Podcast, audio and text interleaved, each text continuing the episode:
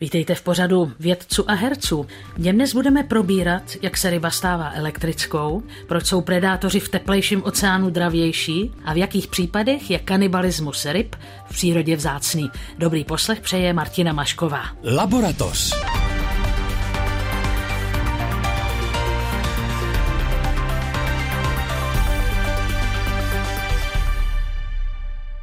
Srdečně vítám naše hosty, dva odborníky přes ryby, tedy ichtyology, Zuzanu Musilovou. Dobrý den. A Ondřeje Slavíka. Dobrý den.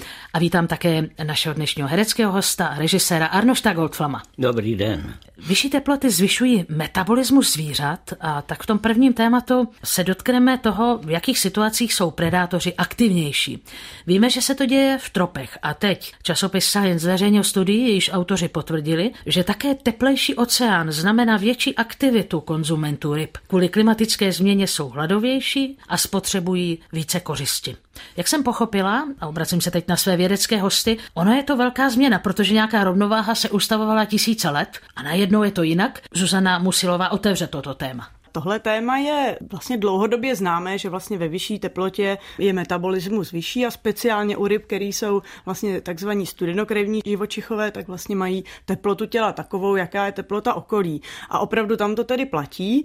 Nicméně tady v té studii to právě bylo dáno do kontextu toho, že pokud se nám teda všude trochu zvýší teplota vody, tak by celkově měli všichni predátoři být o něco vyšší ten metabolismus a být vlastně hladovější nebo konzumovat více té kořisti. Jenom připomenu pro jistotu, že metabolismus je látková výměna, takže to je to, co se tedy děje v těle každého z nás i v těle ryby. Čili teplejší oceán znamená větší dravost, dá se to tak interpretovat? Ano, dá se to tak interpretovat, ale ta studie je relativně jednoduchá a jednostraná. Ono je otázka, co taková vlastně vyšší dravost udělá s těmi samotnými predátory a také jestli to neudělá něco s produkcí toho oceánu, jestli třeba nezvýší nebo příroda jaksi nevíde vstříc těm predátorům. Druhá věc je, že ta vyšší intenzita predačního chování nemusí ještě znamenat, že z toho ty predátoři budou nějakým způsobem extra profitovat,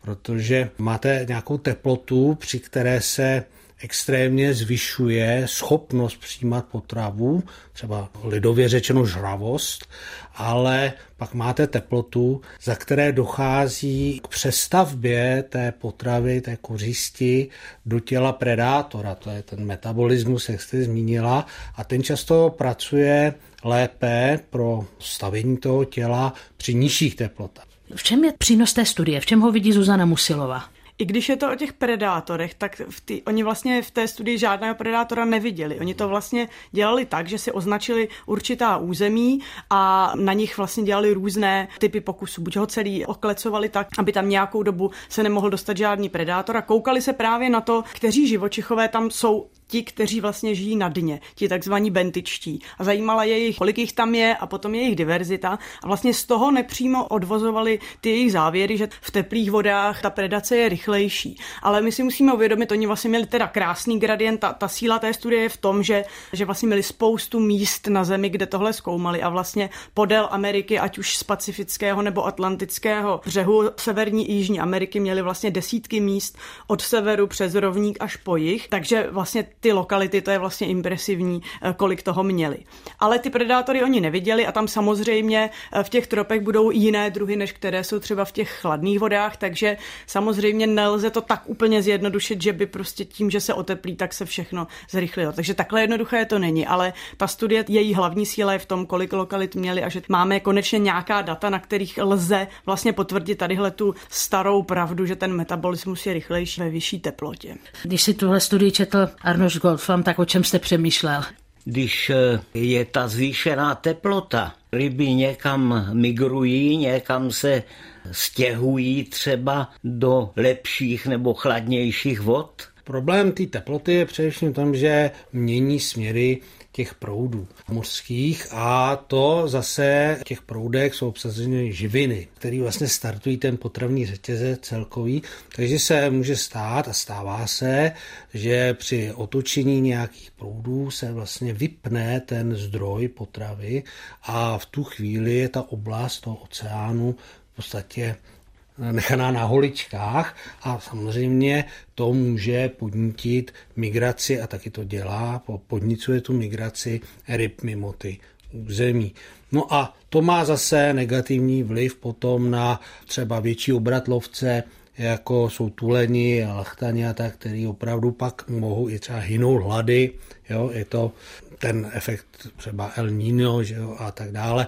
To jsou známé věci už několik let. Otázka, jak se to nyní zrychluje, jestli se to zrychluje a, a podobně. V poslední době bylo dost takových článků s obrázkama, že nějakí podivní tvorové z oceánu nebo z moří se vynořili který lidi nebo vědci neznali. To jsou strašně zajímavé vlastně články a zajímavé příhody. To je velmi vzácný jev, kdy se občas některé třeba hlubokomořské ryby vyplaví na pláž, ale bývá to většinou nějakým nárazovým jevem, zesílenějším proudem nebo náhodou, že ta ryba už na tom není ve správné kondici a vlastně stane se, že se dostane do mělčí vody a pak jí ten proud vlastně vyvrhne na pláž. A potom můžeme v takovýchhle velmi vzácných příležitostech pozorovat tvory, který bychom jinak než v té hloubce neviděli. Jo, většinou víme, co to je za skupinu, takže vědci to umí zařadit do, do skupiny nebo klidně i do druhu, ale třeba viděli jenom jednotky jedinců, který mají z nějakých hlubokomorských expedic a najednou jim to vyplave na pláži třeba krásný mořský děs. Takže to je skutečně velmi zajímavé. Otázka je, jestli taky není vedro dole. Dole bývá většinou větší zima, jestli to dobře chápu. O čem přemýšlíte v souvislosti s tou klimatickou změnou? Tak určitě lze vidět efekt teploty na třeba smyslové vnímání, takže i nejen hlubokomorské, ale i jiné ryby. U nich je známo, že třeba jejich čich je třeba efektivnější v nějaké teplotě a mění se vlastně s jinou teplotou. Tady vlastně příhody, kdy třeba hlubokomorské ryby jsou vyplaveny na břeh, to si nemyslím, že je přímý následek nějaké změny. To spíš jde o to, že dneska všichni mají telefony, všichni to fotí, dostane se to vlastně snáš mezi lidi, takže čas od času vždycky byly vyplaveny nějaký příšerky z hlubin na pláže, takovéhle, takovéhle věci se občas děly, ale spoustu věcí ještě pořád nevíme. I tady v té studii kde vlastně koukali na teplotu, tak oni netestovali ty stejné místa při nižší a vyšší teplotě, protože to nejde udělat takový experiment. Oni vlastně jenom porovnávali místa, které mají různou teplotu, takže tam samozřejmě to je pravda, to, co oni ukázali, ale my nevíme, kdyby jsme tu země kouli vzali a celou třeba o 5 stupňů oteplili, jestli by se všude stalo, že se všechno zrychlí. Spíš ne, protože by nastalo spoustu jiných dalších věcí, které by vedly k něčemu, co se nedá předvídat. Ale vlastně třeba zrovna ty smyslové soustavy, když se k tomu vrátí, vrátím, tak, eh, tak na, ty, na tu změnu teplotu určitě reagují. A z pohledu Ondřeje Slavíka, že by vám v tom ústí řek do moří připutovali častěji nějaké mořské druhy, to se nestává. To se asi nestává, to bude spíš naopak, že třeba ztratí orientaci zrovna při, při nějakých změnách proudění a tak. A samozřejmě menším jakoby průtokem nebo tak vlastně dochází k větší sedimentaci živin a prostě mění se ten potravní řetězec a možnosti. Co bude, až se ta teplota na planetě zvýší o 5 stupňů, nevíme, takže to už je teď prostor pro literáty. No jo, no tak to už patří do oblasti science fiction, že jo.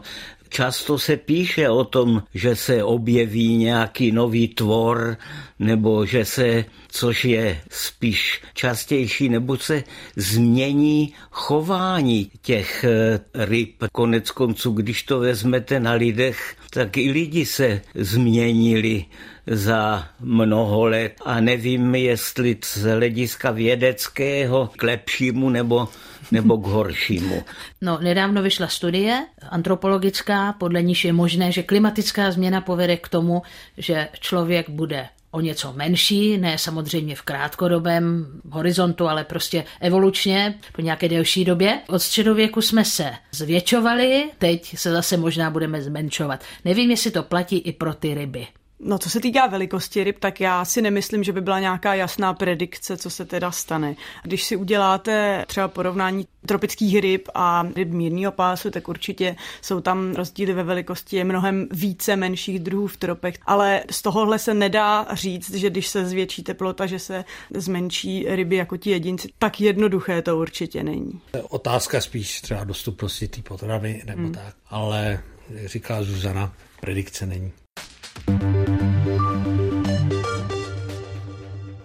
Některé ryby používají elektrické signály, ty jim pomáhají rozpoznat ostatní ryby s elektrickými orgány podle druhu pohlaví a zřejmě tak dokážou rozlišit i různé jedince svého druhu. Ze studie univerzity v Texasu plyne, že elektrické orgány vznikly přeměnou zdvojeného sodíkového kanálu ve svalech. Taky toto téma budu probírat se svými hosty z biologie Zuzanou Musilovou, Ondřejem Slavíkem a hercem a režisérem Arnoštem Goldflamem. Potřebujeme příklad, že na úvod. Tak jsou eh, skupiny elektrických ryb, které asi posluchači znají. To je třeba pauhoř elektrický a to je ryba, která umí vydávat velmi silný elektrický signál, zabíjí jim kořist. Už jako méně známe, že existují dvě skupiny ryb, kde ta schopnost používat elektrický proud se vlastně vyvinula mnohem dál. A je to slabý elektrický proud, který oni používají k tomu, že jednak spolu komunikují, takže oni si opravdu jsou schopní těmi elektrickými výboji povídat, opravdu se individuálně umí rozpoznávat. A dále ho používají třeba jako netopíři echolokaci, tak tohle vlastně se nazývá elektrolokace, vysílají elektrické vlny, ty se odráží od předmětů zpátky a oni jsou vlastně schopní vidět třeba, jestli je vedle nich nějaká překážka i ve vodě, kde není nic vidět, takže v zakalené vodě. Čili tohle je šestý smysl takový, šestá smyslová soustava, která se vyvinula v evoluci u dvou skupin ryb nezávisle. Jedna skupina jsou rypouni a ty vlastně žijí v tropech Afriky a druhá skupina jsou jsou nožovky a jim příbuzní a tam patří i ten elektrický paúhoř a ty jsou zase z Jižní Ameriky. A ty skupiny si nejsou evolučně příbuzné, takže proto je to velmi zajímavé, že se to vlastně vyvinulo takhle dvakrát nezávisle. Tady ta studie je vlastně evoluční. Ta se zabývá tím, jak je genetický podklad toho, že vznikla tahle schopnost využívat elektřinu. Co mě zaujalo a pobavilo, nevím, jestli třeba Ondřeje Slavíka, že snad ten genetický úsek, který tohle to umožnil, takže máme taky. Že by mohlo být i u lidí. Ano, jak ta evoluce šla, tak samozřejmě ryba je před náma a často se ta genová výbava samozřejmě části zachovává. Že jo? Přemýšlím, kterého máme společného předka. Když si vezmeme ty původní skupiny, ty vlastně vypadaly podobně jako třeba bahníci, latimérie, takže všichni jsme vlastně z jakési ryby, když se to řekne takhle zjednodušeně. Bahník, toho snad, myslím, naši posluchači už malinko poznali z našich předchozích pořadů, protože ten sice má ploutvé, ale chodí s nimi podně, takže trošku jako chodící ryba. Vzpomínám, že byla třeba knížka Člověk oboj živelník, nebo teď jsem nedávno viděl nějaký film, kde pěstovali takový druh člověka v nějakých velkých Kádích. nádobách nebo něco a on to rozbil a vypravil se do světa. Takže to se stalo vděčným námětem pro autory, kteří pak uvažovali, jak se to stalo, že ty lidi mohli dýchat ve vodě, měli žábry a tak dále. Třeba využijeme ještě genetické úseky, které dělají elektřinu, ale tak tedy, já jsem říkala na úvod toho tématu, že vlastně ty elektrické orgány vznikly přeměnou sodíkového kanálu ve svalech, který teda ty ryby mají zdvojený. Co jinak ten kanál dělá? Ten jontový kanál je normální kanál, který máme všichni ve svalovině, protože svalovina vlastně funguje na tom, že má jako eh, drobný elektrický potenciál. Čili tohle je normální funkce svalu, je založená na rozdílu nábojů vlastně na membráně. No a u ryb se stalo to, že v jejich evoluci došlo k zdvojení genomu kdysi dávno. Vlastně naprostá většina ryb prošla tím zdvojením genomu a některé geny má dvakrát. A tohle je právě jeden z těch genů, kdy se stalo, že jedna ta kopie pořád teda zůstává v těch svalech a dělá tu standardní funkci. A ta druhá kopie, což je ale shodou okolností třeba i ta, kterou máme my, tak ta vlastně už přestala být v těch svalech a specializovala se na funkci v tom elektrickém orgánu. On tedy ten elektrický orgán vznikl ze svaloviny, čili je to přeměněná svalovina. Dělá prout, akorát, že tentokrát je to vlastně ve větších intenzitách, je to vlastně využitelný po nějakou aktivní emitaci toho signálu do okolí. A tušíme, kdy asi tak ta elektrika se začala používat? Řádově, no. Jsou to desítky, možná i malé stovky milionů let. Eh, řekla bych ty větší desítky, abych byla vlastně konzervativnější v tom odhadu, ale jsou to vlastně celé evoluční skupiny, takže třeba jedna celá čele těch rybounovitých ryb v Africe nebo, eh, nebo vlastně celý řád sladkovodních ryb v Jižní Americe, takže tam je to asi ještě starší, tam to určitě bude více než těch 100 milionů let. Čili vlastně u předka té skupiny se to stalo a vlastně všichni potomci si nesou tuhle tu vlastnost, že to umí, protože ona je to veliká výhoda. Je to vidět nádherně na těch rypounech v Africe, kteří vlastně kolonizovali všechny možné habitaty a vlastně můžou teda žít i třeba v úplně zakalené vodě, kde spolu nádherně komunikují a vlastně používají ten smysl. To by se hodilo i tady našim rybičkám do českých řek, ne? No to samozřejmě, ale oni se také dokážou individuálně rozeznat ale potřebují k tomu prostě ty klasické smysly, jako je vidění, že jo, pach a tak dále, ale ty rypouni, jak Zuzana říká, mají tu výhodu, tu adaptaci na to prostředí. Není možný, že s mnohaletým vývojem, budeme-li vůbec na světě, se to vyvine i u lidí. Jestli se my sami mezi tím nezničíme. tak ta elektřina jako taková asi je nepravděpodobná u lidí, protože ono to funguje velmi dobře ve vodě, to je vlastně na vodní prostředí, ale na souši si moc neumím představit, že by to fungovalo. Nicméně, kdyby se vyvinulo podobným způsobem třeba něco jiného, co by nám přinášelo nějakou výhodu, tak samozřejmě v tom dlouhém evolučním čase se to může rozšířit a pak to třeba bude užitečný z našeho pohledu. No, jestli bude lidstvo existovat ještě. No. Určitě, ten evoluční čas je dlouhý, to jsou miliony let, to není pár generací, takže samozřejmě samozřejmě. A samozřejmě by to potřeboval nějaký impuls, nějaký tlak na to, aby se ta schopnost vyvinula. Třeba bychom se vrátili do vody. Ano, například. Posloucháte Laboratoř. Vědecké novinky, které odborníci vysvětlují a herci glosují. Premiéra v sobotu dopoledne po půl jedenácté na Plusu. A dnes jsou hosty pořadu biologové Zuzana Musilová a Ondřej Slavík a herec a režisér Arnold Goldflam. Závěrečné téma věnujeme hlavně akvarijním rybičkám, ale trošku možná v nečekaném kontextu. Zatímco v zajetí se někdy tyto rybky zvané živorodky požírají navzájem, v přírodě je kanibalismus spíš vzácným jevem. Potvrdila to nová studie britských a amerických vědců na 12 tisících druzích ryb. Například ke kanibalismu nedochází tam, kde velké ryby často potkávají malé. Podnětem ke kanibalismu, jak jsem pochopila, je soutěž o zdroje, čili jsme opět u potravy. Poprosím Ondřeje Slavíka na úvod. Ano, kanibalismus eh, nemusí být tak častý, jak se zdá. V momentě, kdy dochází zdroje, tak samozřejmě ryby se snaží ty zdroje nahradit a uchylují se k tomu kanibalismu obecně.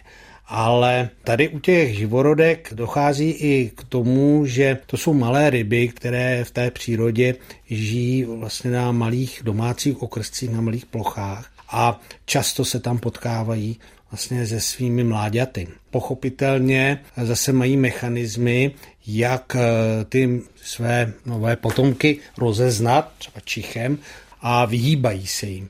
Oni se vyhýbají svým mláďatům, ale třeba by sežrali souseda z jiného druhu. Samozřejmě, ale zase se pohybujeme v té divoké přírodě, kde se předpokládá, že je dostatek zdrojů a v takovém případě prostě není důvod, abych tak řekl, riskovat to, že se občas spletete a toho potomka svého sežerete. Je to prostě obraný mechanismus proti vlastně útoku do vlastních řad. Když to v tom akváriu, když prostě nemají ty dospělci potravu, tak eh, volí eh, tu snažší cestu, to znamená přežít, protože z hlediska populace je vždycky důležitější dospělec, který se může znovu rozmnožovat a přinést novou generaci, kdežto ty nedospělé juvenilní ryby to odskáčou lidově řečeno, což je něco třeba jiného než u lidí, kteří tedy vždycky preferují zachovat své děti. Kdyby neměli dostatek potravy, tak by se u nich třeba taky ten kanibalismus vyvinul. Mm-hmm, jo, ale... že to je otázka prostředí životního a možností a zvyklostí a ustrojení. No ale tak pak vlastně máte vy ichtyologové, tedy rybologové, řeknu lidově, vůbec akvária? Jako myslíte si, že je to v pořádku vůbec mít akvária, když se nám tam takhle ty rybky kanibalizují?